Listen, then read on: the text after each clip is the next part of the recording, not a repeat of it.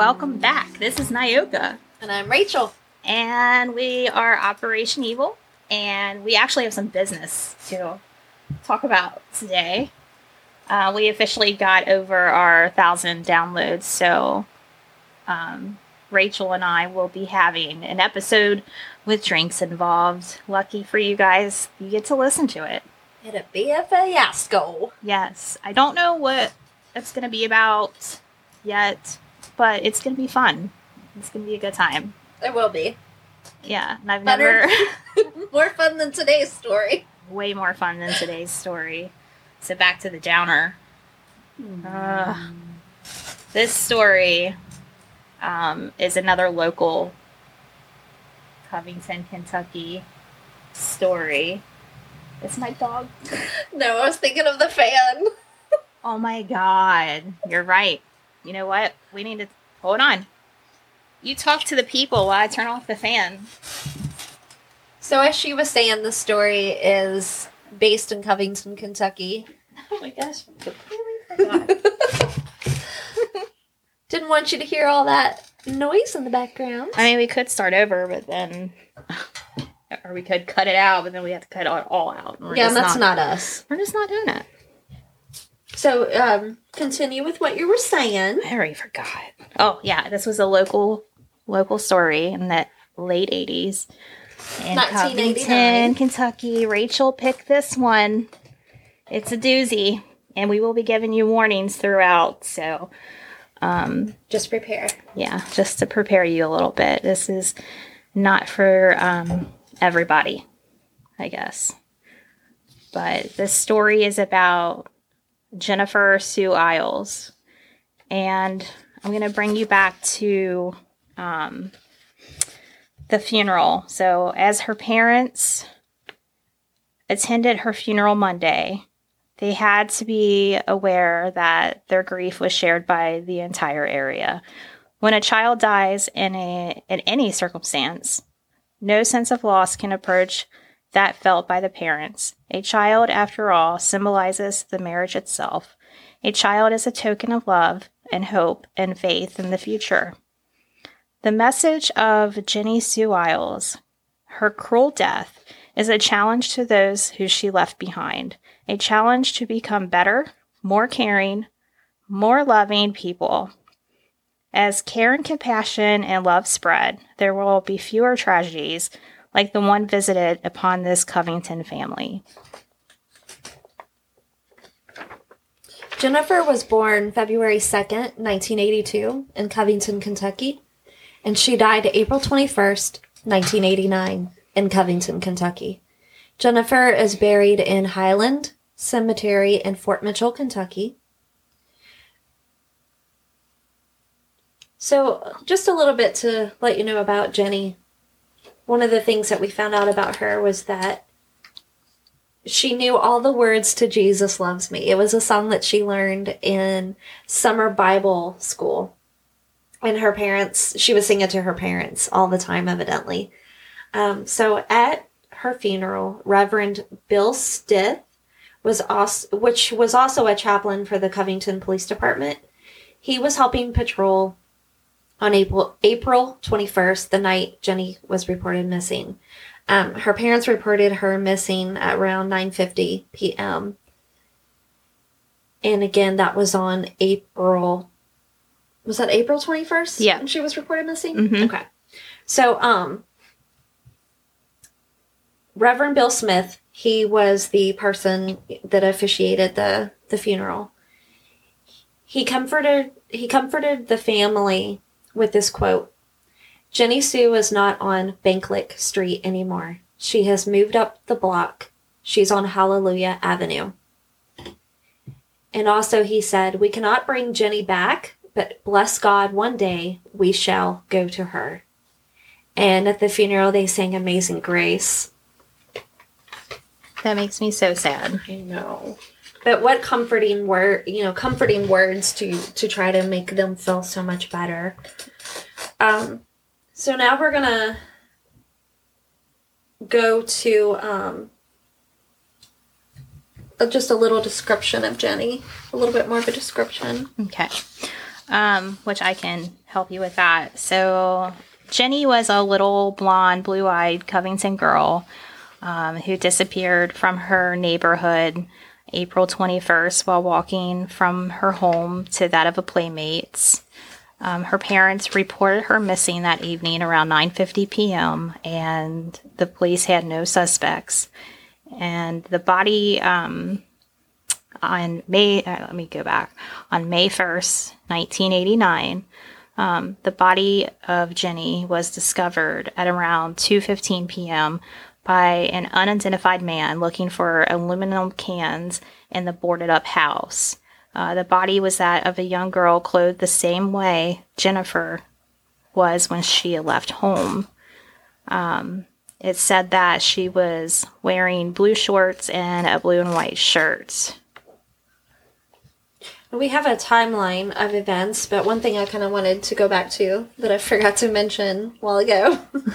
um, so I don't know if any of you listened to the last episode where it was the one where we were talking about spooky tales. It might have been actually the two episodes ago. But it was just a goofy episode. But in the episode I mentioned that my husband talks about walking past a dumpster and smelling something and it turned out to be a dead body. Well, that's who we're talking about. And I'm not saying that to be disrespectful, so please, you know, again, if you are family members or you know these people, please don't think that. Um, but my husband grew up in that area and you know like i said before he was walking home from school and he would walk past this house on chesapeake where jenny was found and he would walk like on the back side of the house he would walk um there was like railroad tracks behind the house. So he would cut across the railroad tracks from school and he would every so often he would smell this. He didn't he could he was like uh eight or nine at the time so he doesn't remember like how long it, it was. He honestly thought that it was a dead a dead animal. Yeah. and it's kind of stuck with him all these years because I remember even when we were younger, he he had mentioned her. You know how when you're learning to know things about each other, you just kind of tell things that has happened. I mean, he's mentioned her quite a few times, and even the other day when I said, "Oh yeah, Nyoka," and I, I was telling Nyoka about that, he he just, you know, her name, Jenny. Oh, Jenny Iles. Yeah, I mean, he's never forgotten her. Um, so he said that he was walking from Scott Street um, toward 12th Street, which is where he grew up. And when he got home from school one day, his mom, he said he walked past the TV and he saw himself on TV. So that's what he was talking about when he was talking about, you know, a news camera crew and all that. And he said he got in trouble by his mom because she saw him walk across the tracks on the TV. Busted. Busted. But you know, it's also just to give you a little bit of an insight on how the community was affected. Um, his mom, Gary, my husband Gary had a sister that was four at the time, and Alicia was back behind their house at a at a friend's house playing, and she was supposed to be outside. So when Gary's mom went to yell for her and there was no answer, she just immediately was freaking out. So it was just filled in the neighborhood. Like everyone was looking for Jenny. Um, so, which brings me to my next point Which is the timeline. so, like we said before, she was reported missing on April 21st, 1989, around 9:50 p.m. On it was about a 10-day search on April 27th. Um, Albert Smith and Keel Hilbert they used their dogs to help search Devou Park. Devou Park is about 1.7 miles or a 7-minute drive from where Jenny lived, which was on Banklick Street. On April 28th, a witness says she gave Jenny directions and saw her headed south down 16th Street towards 16th and Euclid. So, like, just imagine, like, if you were headed back toward, and I just compare Latonia because that's where I'm familiar with that area, so like if you're just picture if you're headed back toward that way, not toward where 12th Street used to be or where it is now, where they tore down all the houses. Um so like I said it was about a 10-day search. And then at 8:55 p.m. like Nyoka, I believe already talked about this, her body was found on May 1st, 1989 and it was found in the abandoned house, 1417 Chesapeake Street. And her body was taken to the state's medical examiner's office in Frankfort, Kentucky. Sue and Jerry, which were her parents, were taken to the Covington, Covington Police Department. And there's just a, a quote that was by Gene Parks, her uncle, that was recorded. Um, he says, It's a terrible tragedy. I guess it's something that was in the back of everybody's mind you think you're prepared. And that was in response to them learning about finding Jenny. Oh, Yeah. And I do want to mention um, her address at the time was 1013 Banklick Street. And the building that she was found in was condemned by the city and, and it was in badly um, deteriorated conditions.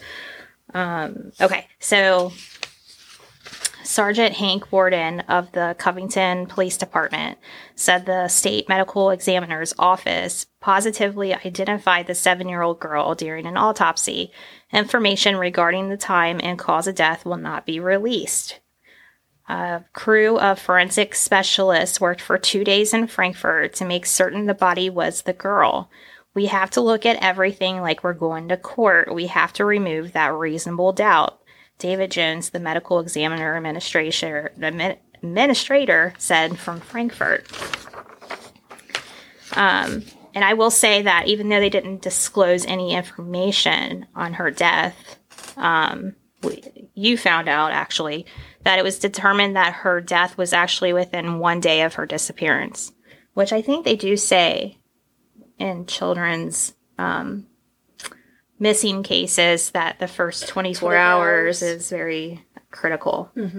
So that would be in line with that. Um, Jones was the investigator at the death scene. He said that every available forensic specialist in the state was working on the case.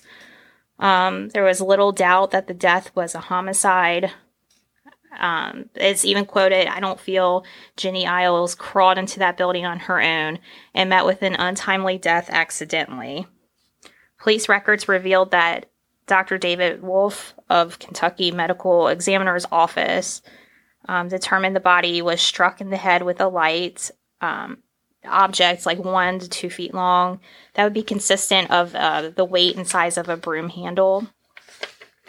Records also show that police removed a stick Tuesday from the house where the body was discovered, about six blocks from her home. But there was no leads or suspects at the time of this discovery. Oh, and one more thing that I do want to mention. Let me go back here. So, um, because I'm not sure if we talked about this anywhere else, but I want to make sure I say it. There was a whole lot of coverage on her missing. I just want to throw that out there. They did a whole lot of newspaper and television coverage. The owner of the premises, um, well, actually, we'll probably get into this later. But anyway, what it comes down to is the only access to that building was through a window, which was too high to reach except by climbing on a Cinder block? on a cinder block, yeah. So you didn't have a whole lot of options of getting into this. And and they said that that the house was searched, right? And that the Yeah. the owner repeatedly like checked up on the property. Yes. But like she said, we'll get into that more. Yes. But I felt like that was important again to mention. Yeah, because I think I kind of touched on the the community, but not so much the the media. Right. Yeah. Um. So there was a suspect that they did eventually come to. There was a man named um, Michael Funk. Was that it? Funk was his last name. And um, so he was already in jail for a prior conviction. And so I'm just going to kind of read to you from this article where it starts when they start talking about Michael Funk. An Ohio prisoner charged with the April 21st killing of seven year old Jenny Sue Iles in Covington, Kentucky, denies that he was responsible for the girl's death. I did not do it, Michael Funk, 23, said Wednesday in an interview with the Cincinnati Enquirer at the Warren Correctional Institute, where he is awaiting extradition to Kentucky for trial. Warren Correctional is in Ohio. Um, so Funk said information police used in seeking the December 1 indictment against him probably came from an inmate that he befriended while being held in the Hamilton County Justice Center for sexual assault on another girl. So Funk, you know, is already denying it. So on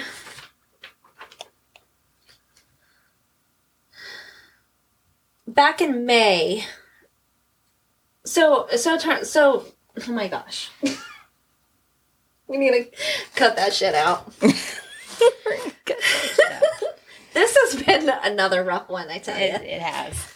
So, back it up a little bit here. Back it up. Back it up. So, they suspect this man because he was in jail and his cellmate reported him to the police that I guess, you know, he was bragging about what he did to this girl, that he confessed to him. So they end up going to the the Covington police. They start investigating, you know, him.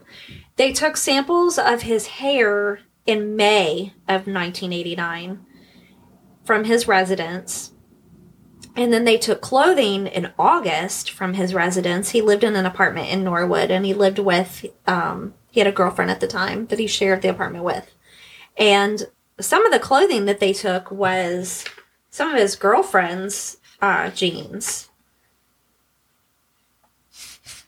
And then, so he was in jail already since April 25th, and he was serving a four to 10 year sentence for gross sexual imposition on a 19 month old child.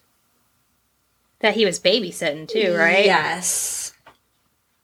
They also took a wood chip that was wedged in one of Funk's boots, some dirt from a wor- workshop vacuum cleaner, and and like I said, the the clothes that belonged to his girlfriend. It was it was eight pairs of blue jeans, and you know her thing was she thought it was kind of odd that they took those items in like May and August, and then didn't arrest him until December first. But I mean, they were conducting an investigation. I You know, it's kind of odd that he had a girlfriend to begin with, yeah, especially after that. right. It's just my two cents. So so they have him arrested and then so now we're moving on to the trial.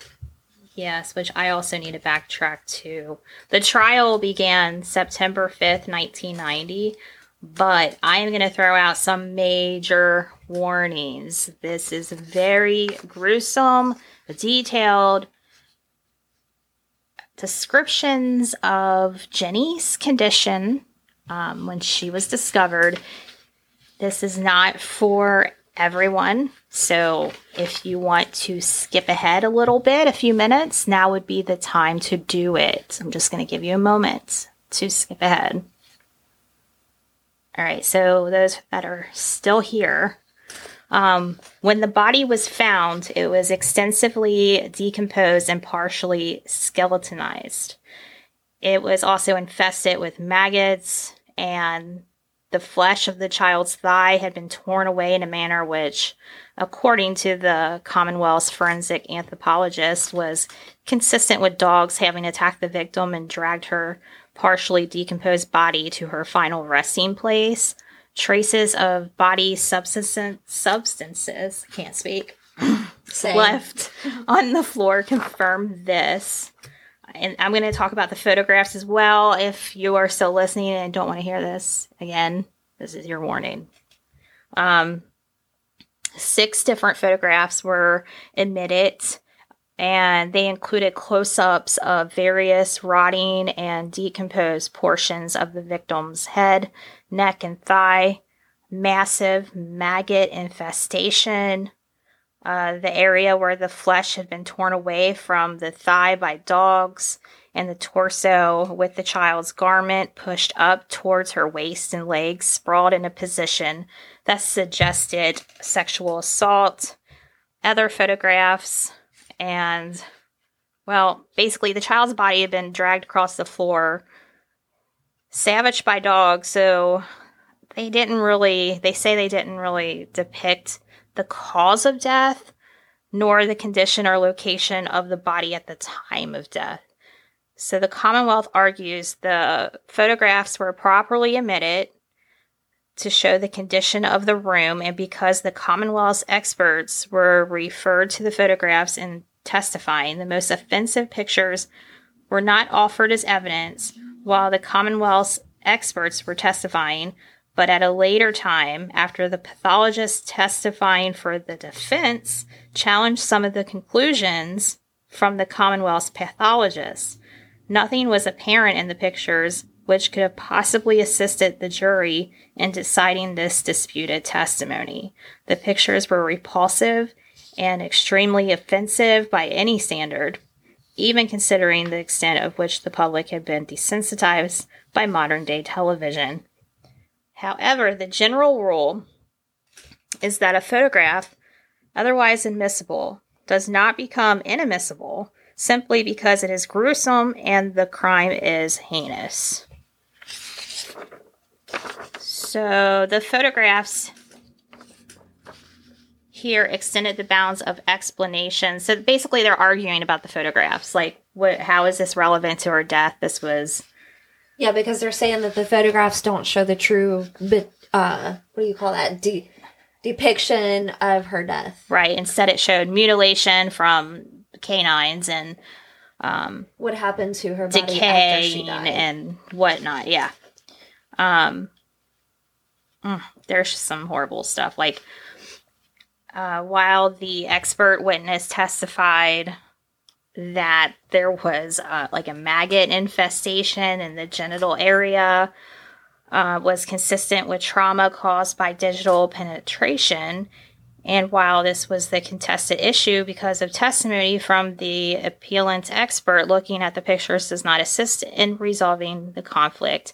It only generates shock and repulsiveness in the viewer. And it was also quoted that imprinting a lasting inflammatory image in the minds of the jurors far outweighs the relevant value of the photographs may have.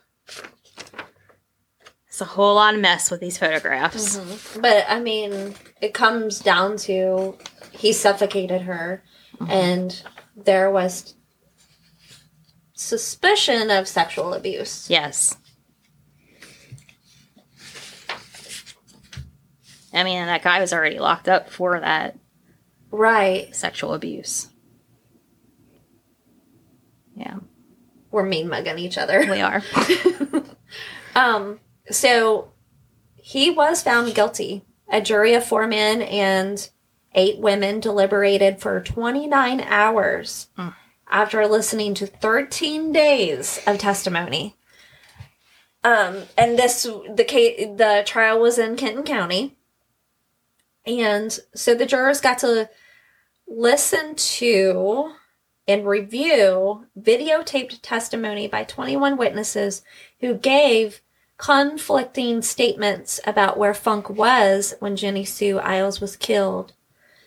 The trial was.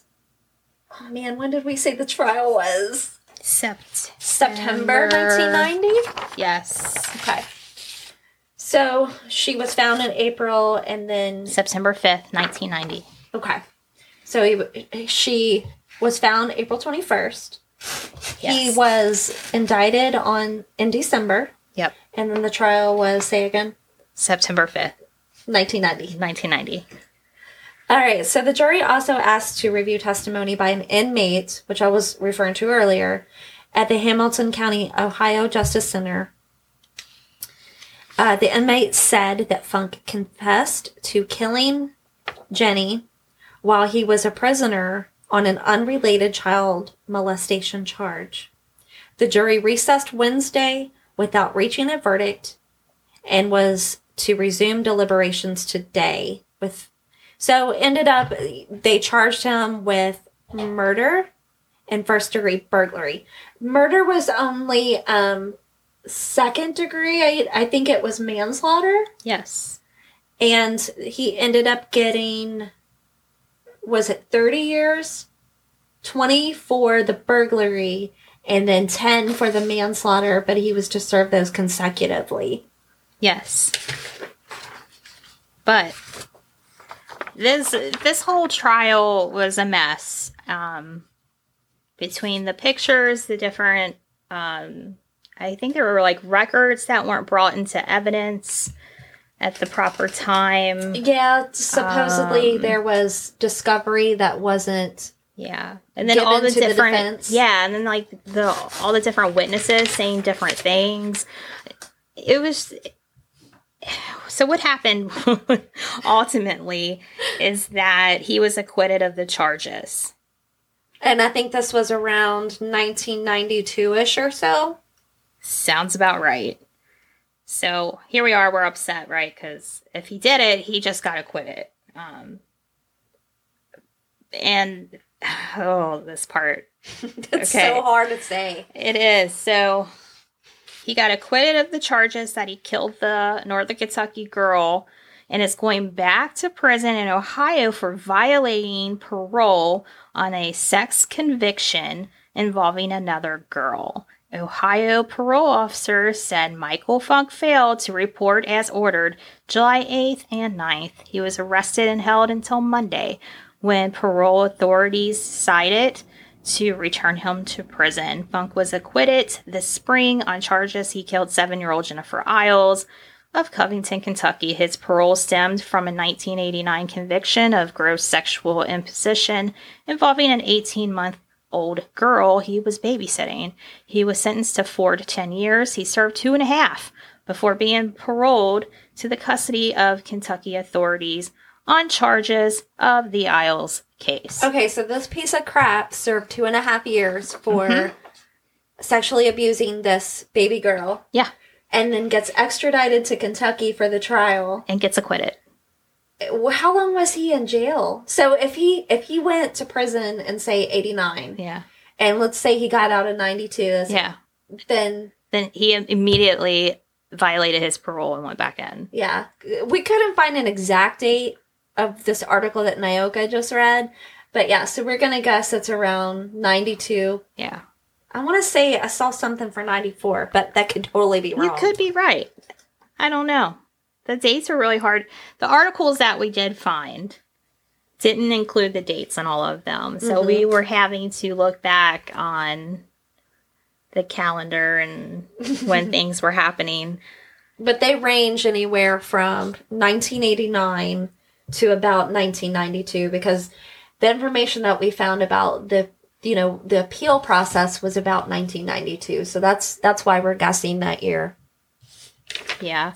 And I know we didn't really talk about this, but I find it a little funny that um well, let's see, let me pull the here we go. Oh, here 1991 there was a pro bono case.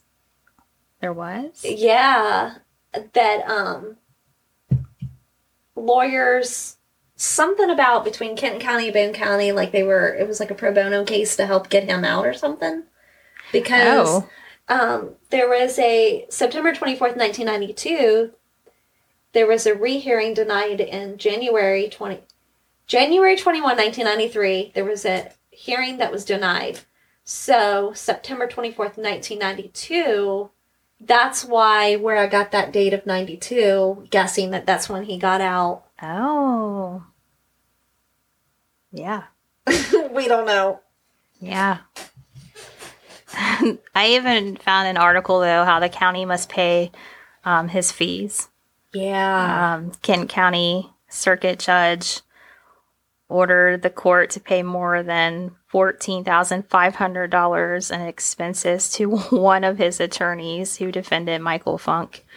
Um, So I wonder if that is in relation to the pro bono thing then. Like I wonder if his his if if his that's lawyer- connected, Right. Um, I don't know, but I I don't know. They were adding up the costs and and I don't know, trying to figure all that out. But I thought it was interesting that they were like, there's an whole article on you know these attorneys' money. and Yeah. here's the breakdown of it. You But- could go into a whole um another story with that and his and his appeal.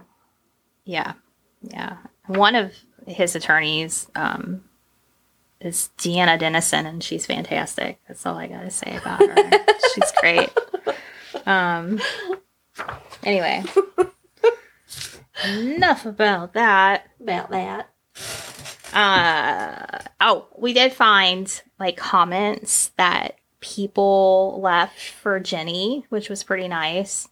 If you go on I just I went down this rabbit hole of ancestry, find a grave, down to comments people left, down to everybody else's obituaries and it was just whatever. But It's just really nice to put comments because I, you know I've been hearing about I knew the name Jenny Iles for all these years Mhm. and just to hear what people actually said about her is really nice. yeah, so we thought we would read some for you if you want to start it out. The uh, this first one is re- more recent, September of 2020. Um, they said, "Play in paradise, my school days friend. Miss you a lot." Aww. I know. Um, I was only a year older than Jenny when she died, but I remember hearing about her on the news. So sad. I wonder what her life would have been like if she lived. Makes me so grateful I had a chance to safely grow up. I know. We're looking at each other like with sad faces. I remember following the story when I was younger. I was thinking about her today and decided to look her up. Rest in peace, Jenny. I attended John G. Carlisle with Jenny. I didn't know her very well, but her life and death affected me greatly for years. I know that my words can't undo the grief that her loss has given you, but may you find comfort in knowing that the kids who knew her from all those years ago have not forgotten her as adults. God bless Jenny and her family. Oh, that one. I know. Yeah. And that was left in 2014. If this says anything about how much of an impact this little girl made Yeah. on people, oh my God. Definitely. To my little playmate from so long ago, I just wanted to drop you a line and let you know you are not forgotten. I know you're resting with the Lord now, and you're good. May you rest in peace, my friend. We all love you and miss you very much, but we know that you are in a better place and we will meet again someday. Love you forever and always. Aunt Sherry. Aww. This was a response to a question What's one thing you will always think of when you remember Jennifer? And someone replied, Her beautiful spirit. She was a beautiful and remarkable girl. We love you, Jenny Sue Iles. Rest in peace, baby girl. And that was left in oh, September 11th, 2002. Oh, wow. So many good things. People really have not forgotten her. There's a blog out there that um, I wanted to recommend, and it will be linked to the sources in the show notes um, or description. It'd be the very last one. But if you go to that, it is by, it's a blog by Amanda Lee, was it Leanne? Leanne, I think.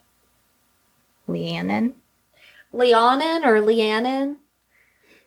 anyways, um, she paints a really beautiful story about Jenny. Um, I'll just read just this very first little, Just a little snippet. just a little snippet. Um, when Jenny visited, she sat on a brown on our brown shag carpet and folded her legs beneath her.